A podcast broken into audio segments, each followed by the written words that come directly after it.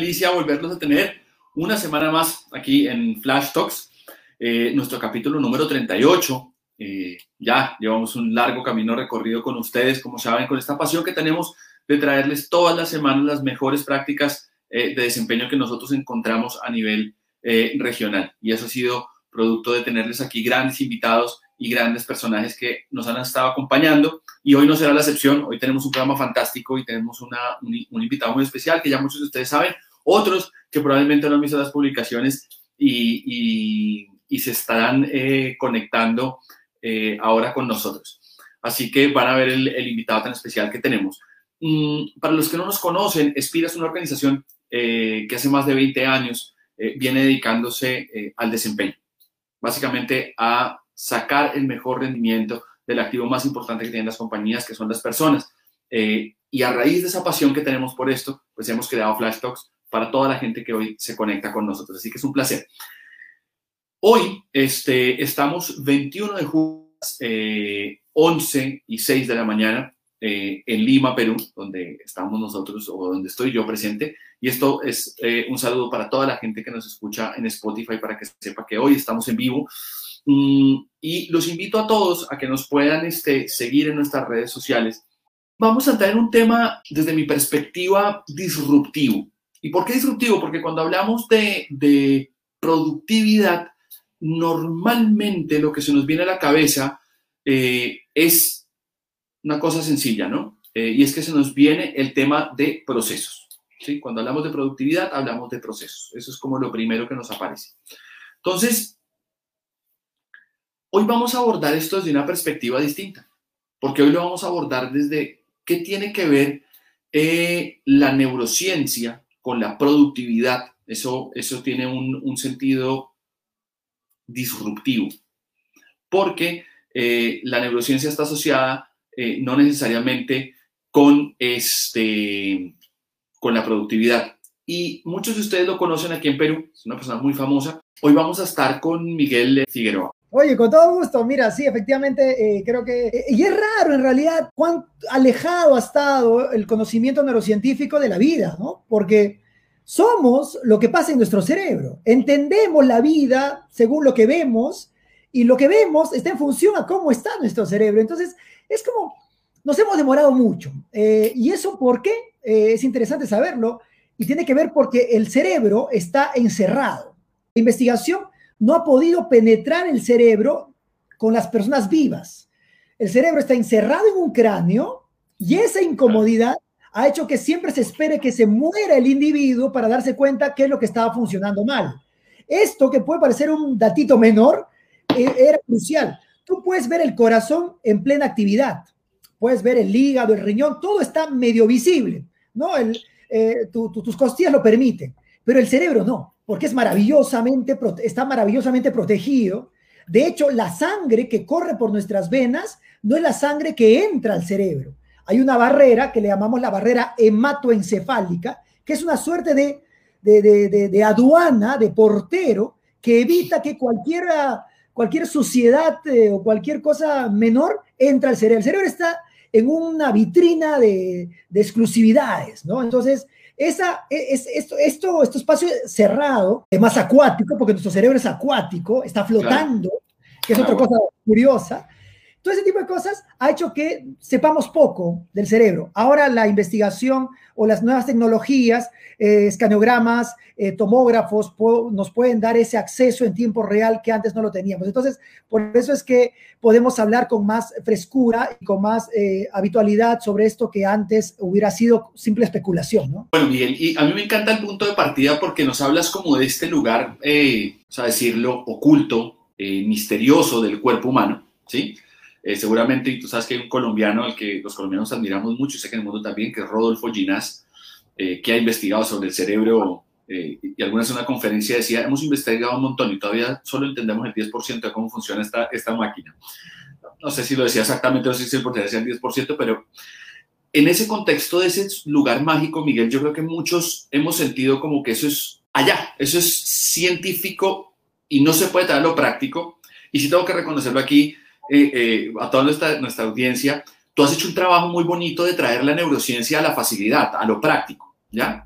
Y mencionaban en el inicio, tú, tú me estabas escuchando, decía, eh, hemos, cuando uno dice, quiero ser mi organización más productiva, pues lo que rápidamente aparece en la gente es, bueno, eh, procesos, eh, reingeniería, Kaizen, 7S, no tengo ni idea. Y ustedes han traído un concepto interesante y nosotros la pregunta que hacíamos y de la que quiero partir, Miguel, es, nosotros decíamos, oye, la neurociencia genera productividad, ¿ya? Pero lo preguntábamos, ¿es una causa o es una consecuencia? Es decir, ¿esto viene porque programamos nuestro cerebro y podemos ser más productivos? ¿O empezamos a ser productivos y nuestro cerebro se habitúa? Está antes, después, en el medio. Eh, y ojo, tenemos aquí la gente conectada y dirá, bueno, pero esto va a ser científico incomprensible. Yo les aseguro que no, porque yo ya conozco a Miguel y él lo trae sencillo. Entonces, Miguel, causa, consecuencia, productividad y neurociencia, ¿cómo va todo este tinglado junto? Sí, me, parece que es importante darnos cuenta qué hace el cerebro. El cerebro toma decisiones y ahí está todo. O sea, eh, creo yo que cuando tú te das cuenta que tu cerebro toma decisiones, en ese instante identificarás cuál es su importancia. Nuestro cerebro vive tomando decisiones, pero toma decisiones en función a los datos que tiene. Eh, y normalmente la mayoría de esos datos pasan por nosotros sin que nosotros los notemos, o sea, sin que nuestra racionalidad los, los nota. Antonio Damasio daba un número espeluznante que decía que el 90% de nuestras decisiones son inconscientes, o sea, no son reflexionadas, eh, pasan porque sí, entonces, ese número nos dice, oye, el, ese concepto del libre albedrío, de que, de que yo domino mi vida, en realidad, eh, más o menos, ¿no? Tengo que darme cuenta primero qué cosa le estoy metiendo a mi cerebro.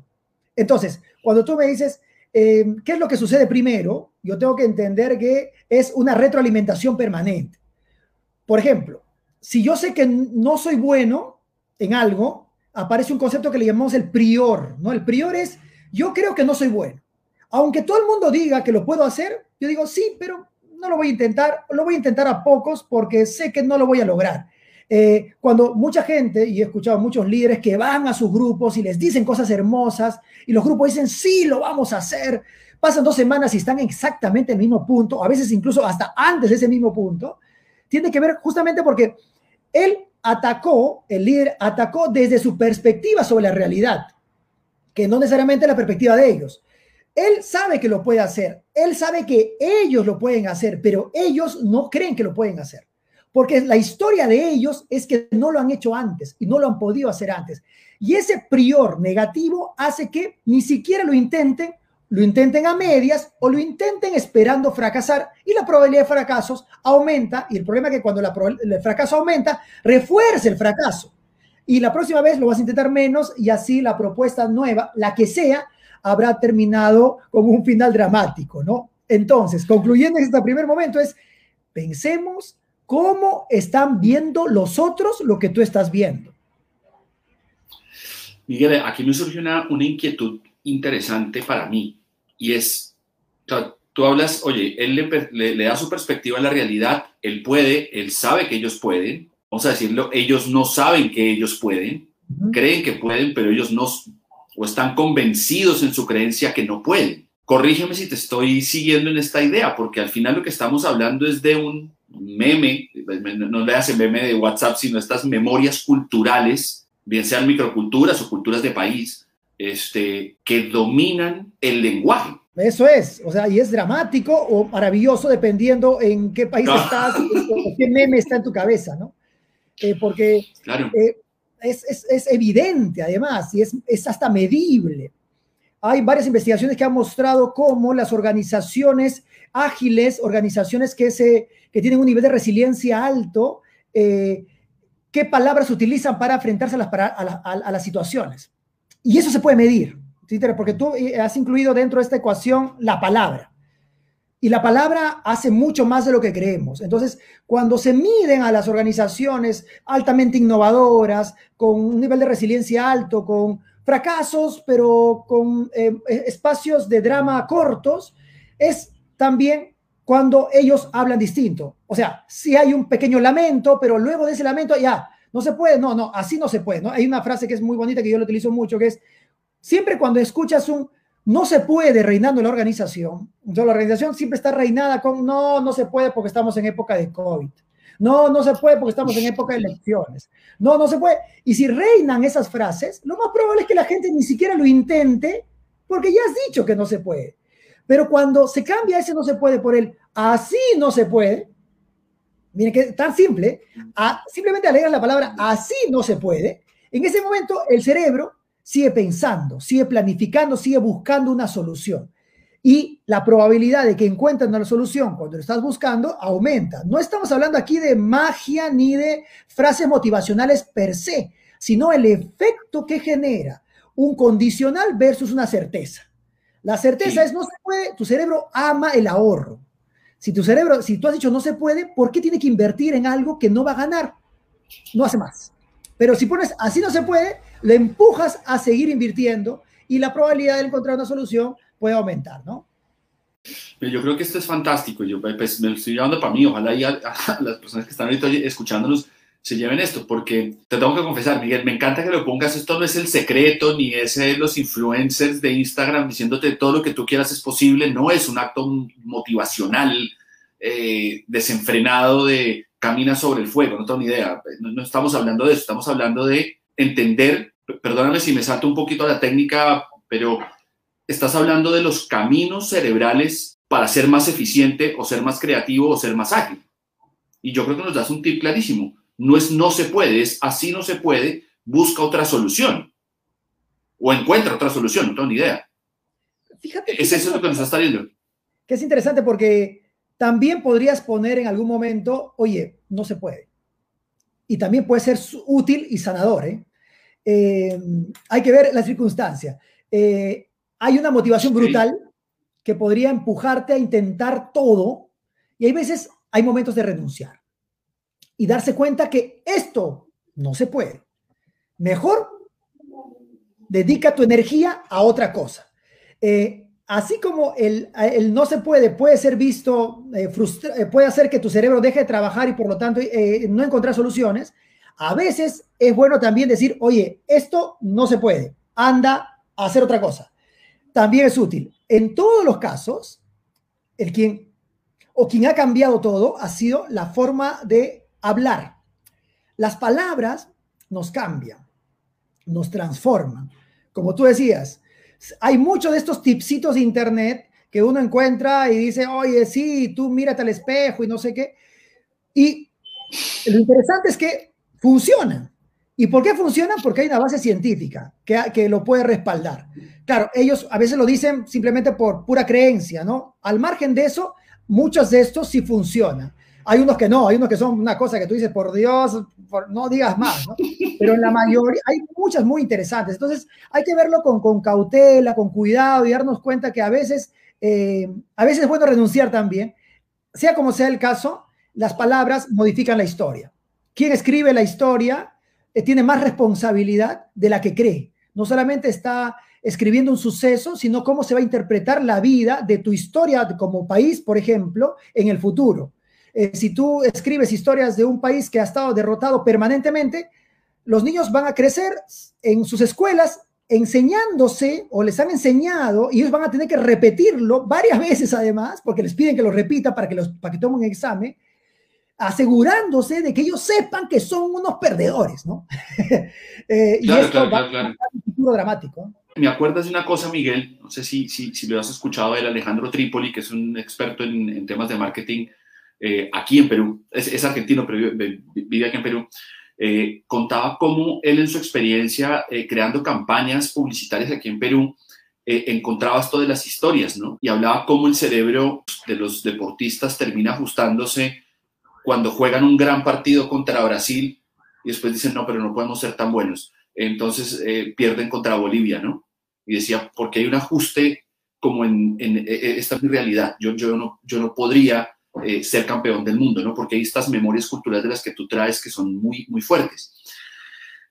Me surge preguntarte en esto, Miguel, otra cosa más, y es que nosotros tenemos aquí conectados en este momento líderes de organizaciones, emprendedores y muchos de ellos están buscando que sus equipos hoy sean más productivos. Y yo voy a meter un tema en esto que, que no necesariamente lo tenía planeado, pero te lo voy a preguntar, Porque hoy mucha gente cuando hablas con el empresario te dice, estamos en crisis política, todo es difícil, eh, es muy complejo hoy, ¿sí?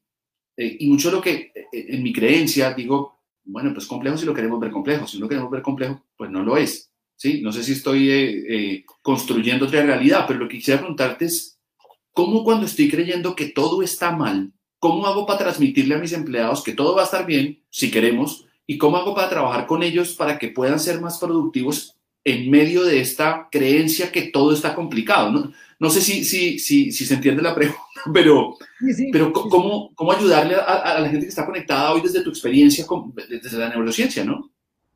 Sí, mira, eh, hace algún tiempo, em, esto, cuando me, mencionas eso, me acordé de una escena, una, un, un, periodo de mi vida en la que yo trabajaba con pacientes oncológicos, con pacientes con cáncer. Eh, situaciones este, claramente difíciles, retadoras, y yo había notado, y luego menos mal que la ciencia me, me respaldó, eh, yo había notado que había como dos grupos. Había un grupo que veía la circunstancia como con, con resignación, como diciendo, ya yo ya cumplí, Miguel, me decía. Yo, mis hijos son profesionales, ya. Ya usted se puede imaginar lo que sucedía después. ¿no? Lo que sucedía era como que se generaba una indefensión sobre esto, era como, ya está, se acabó. Ya imagínese usted lo que pasaba. Había otro grupo, por el contrario, que miraba esto como un reto. O sea, como, no, esto te lo va a superar, nada que ver, yo tengo además que hacer muchas cosas, tengo que escribir mi libro, yo tengo que eh, viajar a mi pueblo, tengo que ver a mis hijos y a mis nietos, o sea, tenían una perspectiva, una, una, una mirada hacia el futuro eh, muy distinta a los primeros. Y con ellos el efecto de la, de la terapia era mejor.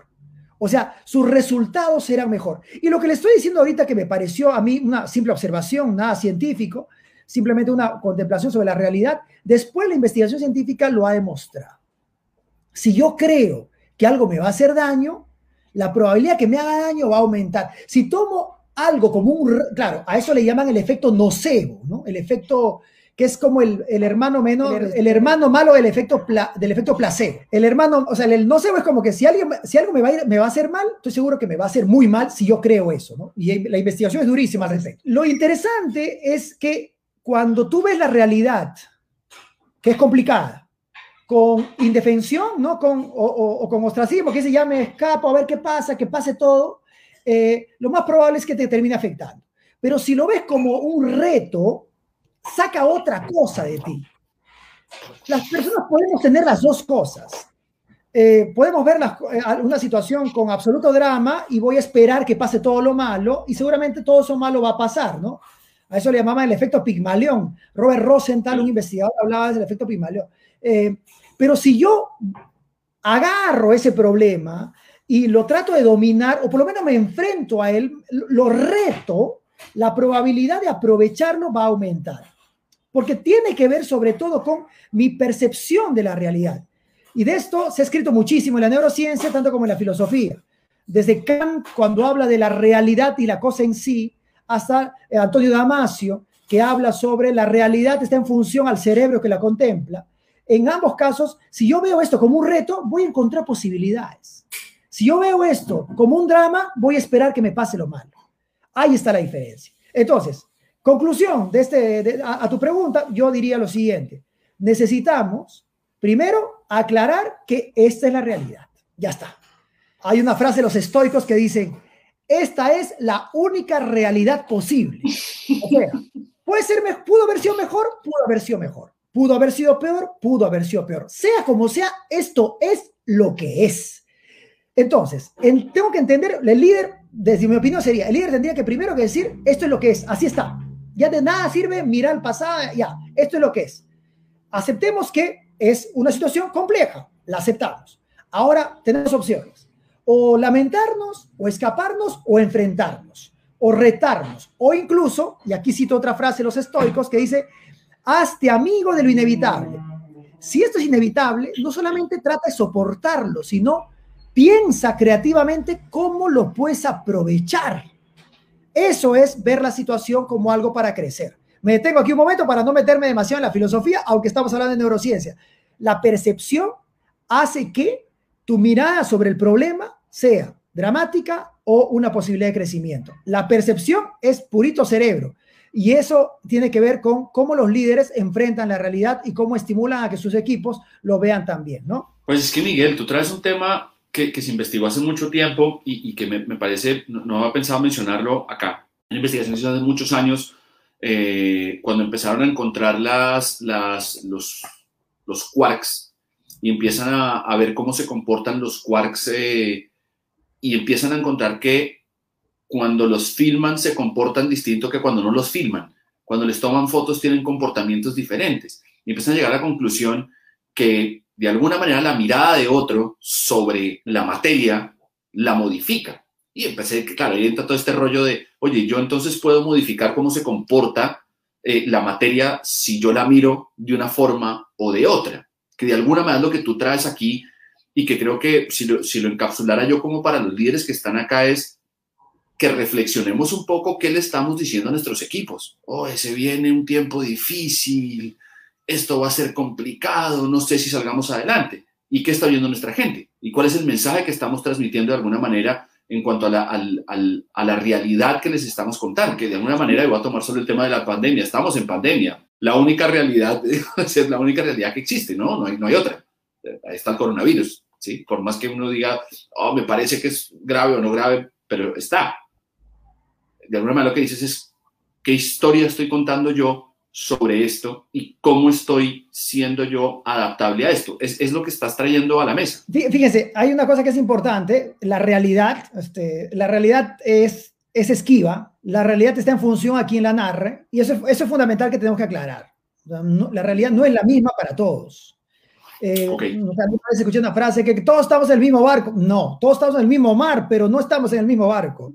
Hay gente que tiene okay. algunos barcos un poquito más, este, más, más bonitos que otros. Eh, y esto significa que eh, mi percepción de la realidad de, de este mar va a cambiar, ¿no? O sea, yo voy a ver, si estoy en un barquito de papel, lo más probable es que una pequeña ola, yo sienta realmente el peligro. Si al contrario, estoy en una gran embarcación, lo más probable es que sí sepa que va a ser difícil, pero eh, me meto a mi cuarto este, y mi televisor plasma y me voy a olvidar un tanto de lo que está sucediendo. Exacto. Entonces, me, me, me, ha pasado mucho escuchar eh, discursos de los líderes con sus equipos desde la perspectiva del líder, nuevamente regresando al, al punto inicial, ¿no? De la perspectiva del líder, eh, gerenciando con un eh, con una cuenta llena de dinero por, porque lo ha trabajado, ojo, no, no, es que, no, no es que se lo han regalado, es merecimiento y todo, o sea, lo han logrado y, felicitaciones por eso, porque realmente merecen, todos merecemos tener una posibilidad así, pero cuando hablamos tenemos que pensar que no todos tienen la misma situación. Tal vez todos lo pudieron haber alcanzado, no lo sé, pero no todos tienen la misma situación ahorita. Y eso tiene que hacer que mi verbalidad se transforme. Pero a veces uno, como tú decías, uno dice, oye, todo está complicado, va a estar muy difícil, eh, ya estás rindiéndote, ya te estás rindiendo. Y si el líder, que como formación tiene que gestionar las emociones de los otros, no lo está trabajando con, con, con, con inteligencia, lo más probable es que los demás vayan al mismo lugar al que uno no quisiera que vaya. Eh, hay, nosotros trabajamos sobre cuatro factores cuando queremos lograr un cambio conductual. ¿no? Primero, que cuando quieres que alguien cambie una conducta, tienes que mostrarle que la conducta nueva que va a recibir o que va a hacer, va, va a llevársela, va a ganar con la conducta. Ojo, si tú le pides que alguien haga algo, asegúrate que esa persona tenga claro que va a ganar con esa conducta. Y a veces las personas creen que los, los otros saben, pero no lo dicen. O sea, cuando tú le das un pedido a alguien, oye, quiero que vayas a hacer esto, nunca dijiste por qué era importante eso, por qué es valioso hacer esto, eh, por qué hacer esto va a ayudar a que la organización siga creciendo. Cuando me vuelvo un hago porque lo hago, me, no me conecto. Ahora, si quiero que haga un cambio de comportamiento, peor todavía.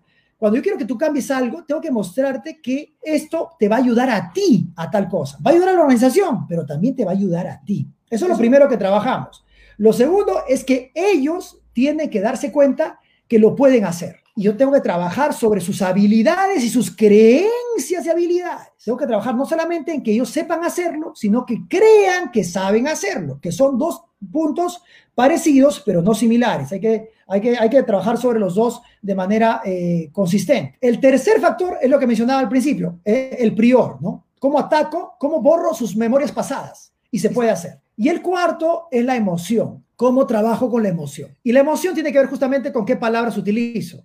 La investigación ha mostrado que si yo utilizo eh, de cada 10 palabras, tres son dramáticas, lo más probable es que despierten ellos dramatismo o eh, tristeza o alegría, dependiendo de lo que estés utilizando, y vas a hacer que ellos se comporten de esa manera. A esa parte de la investigación le llaman el priming, ¿no? Las palabras que tú utilizas en una repetición adecuada genera emociones en los otros. Y recuerden que la emoción genera moción, o sea, genera movimiento. Entonces, tengo que cambiar el movimiento.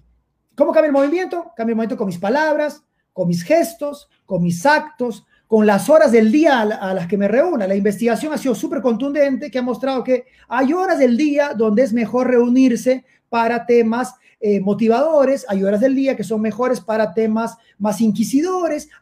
Esa investigación también tiene que estar cerca de los líderes porque si no dicen, ¿a qué hora nos reunimos? Eh, ¿A qué hora está libre la agenda? Dos de la tarde. Ya, vamos a las dos de la tarde. Y en vez de ayudar, en realidad podríamos estar eh, aumentando la probabilidad de ese naufragio, ¿no? Pues Miguel, yo lo encuentro espectacular porque nos, nos, dejas cuatro punticos muy concretos de, algo que eh, imagino que los líderes que están acá y están tomando nota de lo que les dices, pues podría ser una cosa muy práctica que podrían empezar a hacer muy rápidamente. Obviamente, eh, sé que esto tiene un, em, un espectro mucho más grande de la investigación, del proceso, del protocolo, pero creo que de punto de partida de entender, además que me, inspiras dos cosas que, que has contado ahorita. Eh, en, la investigación, voy a decirlo así, en los procesos de cambio cultural que se han hecho, eh, no me que lo has oído, Cotter, pues ha sido como el, el, que más ha sonado durante años. Yo digo, algo tiene que ser muy especial porque pues hace muchos años y todavía lo seguimos usando. Y en una de, sus primeras frases es que la gente tiene que entender para qué el cambio. Sí, él, él, lo habla en ese contexto, pero me gusta cómo lo pones acá de, pues sí, un cambio de conducta también hay que la gente tiene que entender ¿qué va a pasar con él cuando haga eso? No porque mi líder lo diga, lo voy a hacer. Y creo que los líderes eh, muchas veces podemos caer en ese juego de decir, bueno, te estoy diciendo que hagas esto. ¿Por qué? Bueno, te estoy diciendo yo, soy el líder de la organización, dale. Y, no necesariamente eso va a generar que, nosotros en Espira trabajamos mucho de los hábitos, que eso genere finalmente un hábito organizacional y etc. Me gusta mucho eso. Y lo otro, voy a irme al cuarto punto, voy a obviar los otros dos que hablas de la emoción, ¿no? Porque en últimas creo que los líderes siempre se nos olvida esa parte, esa emoción nos ayuda a conectar, pero me gusta cómo lo traes tú, que esa emoción genera movimiento. Y creo que hay una riqueza muy, muy, muy valiosa que los líderes tenemos que empezar a entender en ese contexto. Miguel, yo, yo eh, estoy en este momento en duelo, ¿sí? Porque se nos acabó el tiempo. Eh, y yo tengo aquí una lista de 382 preguntas que, que, que se me quedan por hacerte.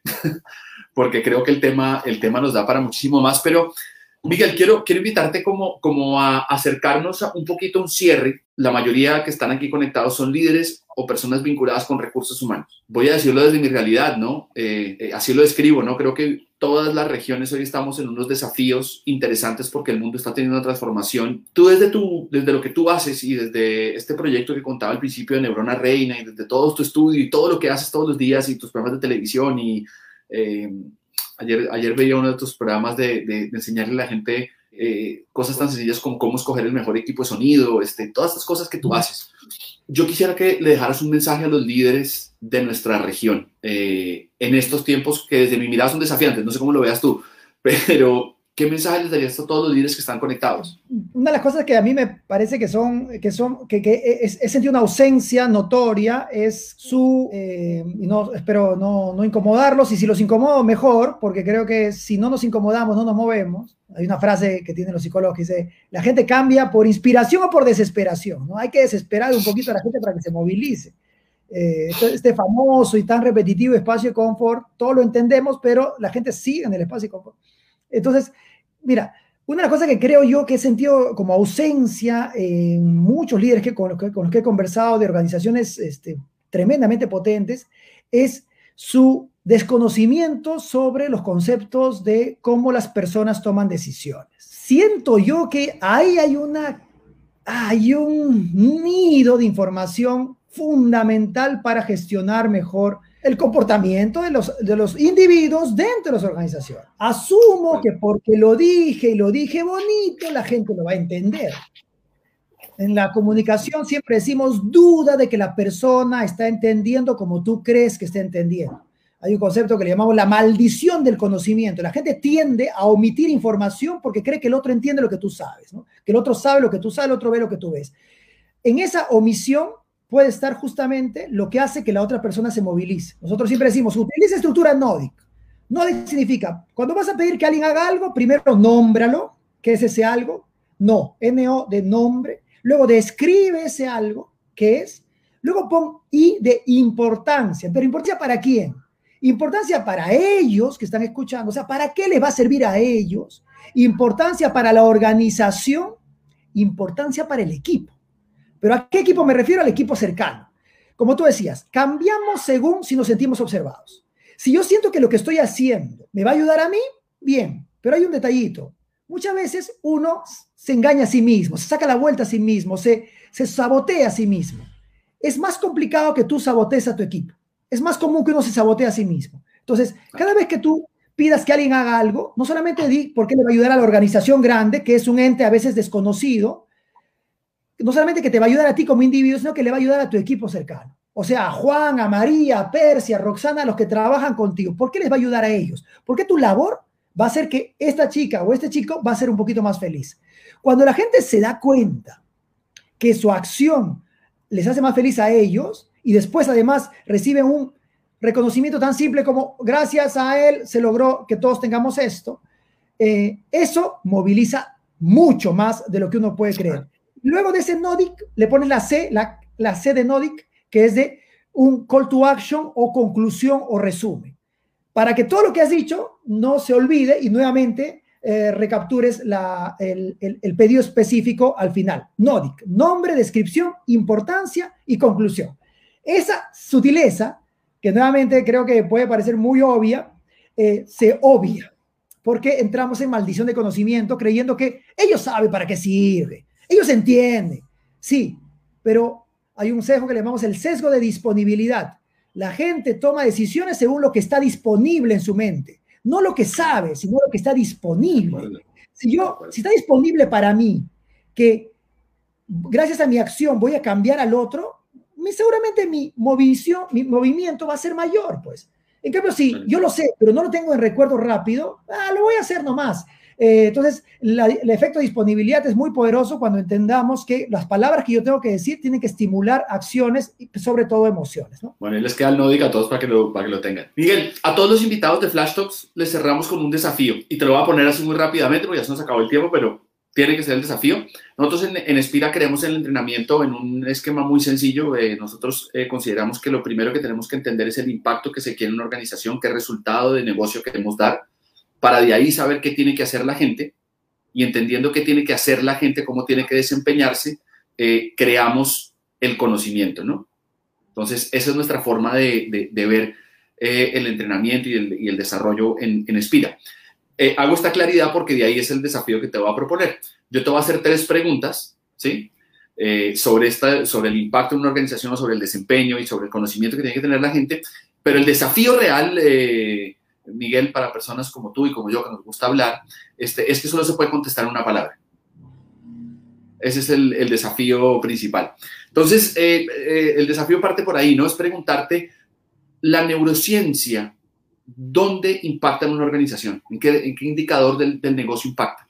Y me da ganas de hablar muchas cosas, pero Porque no hemos hablado nada de placer previamente, pero es el placer, impacta en el placer. qué tenemos que hacer las personas Vamos a aprendernos de ahí para hacer las organizaciones más placenteras. ¿Qué tenemos que hacer? ¿Cómo tenemos que desempeñarnos para hacer las organizaciones más placenteras? En una palabra, ¿no? Sí. Identificarlas. Es que si no identificamos qué nos genera placer, mm, vamos a todo el sacrificio y el sacrificio termina erosionando a los, a los individuos. Y la última pregunta es, ¿qué tendríamos que saber nosotros para poder identificar estas circunstancias placenteras? ¿Qué conocimiento tenemos que tener? Del cerebro. Tenemos que conocer al cerebro. Bueno, miren esto tan interesante que nos está Miguel, lo aplaudo tremendamente. Tenemos que conocer nuestro cerebro para identificar qué nos produce placer para poder hacer las organizaciones lugares mucho más placenteros. Miguel, yo eh, quedo tremendamente agradecido, de verdad que creo que ha sido una conversación súper, súper rica, eh, la valoro muchísimo. Eh, antes de irnos y despedirte, par de cositas, los invito a que todos sigan a Miguel Figueroa en LinkedIn. No, o sea, no es una búsqueda difícil, van a entrar a LinkedIn, van a poner Miguel Figueroa, lo van a encontrar. Es espectacular, lo encuentran en YouTube también, en todos los programas que hacen, mejor dicho, no se lo van a perder, pero sí los invito a que lo sigan porque hay mucho, mucho, mucho conocimiento que Miguel está teniendo en las organizaciones, muy, muy valioso. Eh, también saben que nos pueden seguir en todas nuestras redes de Espira, eh, la mía personal, eh, nos pueden seguir en todas partes para que estén más enterados y también los invito eh, ya saben que Flash Talk tiene su, su propio, su propia página. Así que bueno, muchísimas gracias Miguel, de verdad. Eh, ha sido delicioso. Aquí solo quiero comentar un par de personas. Yo estaba súper concentrado contigo, pero a toda la gente que se conectó, está esperando segunda parte, que quieren que volvamos a hablar. Así que Miguel, te dejo de una vez invitado para una segunda parte de esta conversación. Ya saben ustedes que esto está colgado en YouTube, en Spotify, en todas partes nos pueden seguir. Miguel, muchísimas gracias un, agradecimiento a toda la gente que nos sigue en Flash Talks, un agradecimiento eh, también eh, a toda la gente de nuestro equipo de mercadeo, que es un trabajo tremendo para que esto sea una realidad, y a mi esposa y a mi hijo que siempre están aquí acompañándome todos los miércoles. Y les insisto, el próximo miércoles vienen más sorpresas, así que los invito a ti, Miguel, a que nos acompañes el próximo miércoles también aquí en Flash Talks, a todo tu equipo y obviamente a toda la gente que nos sigue. De verdad, muchísimas gracias, un abrazo a todos, cuídense mucho. Chao, chao. Chao, chao.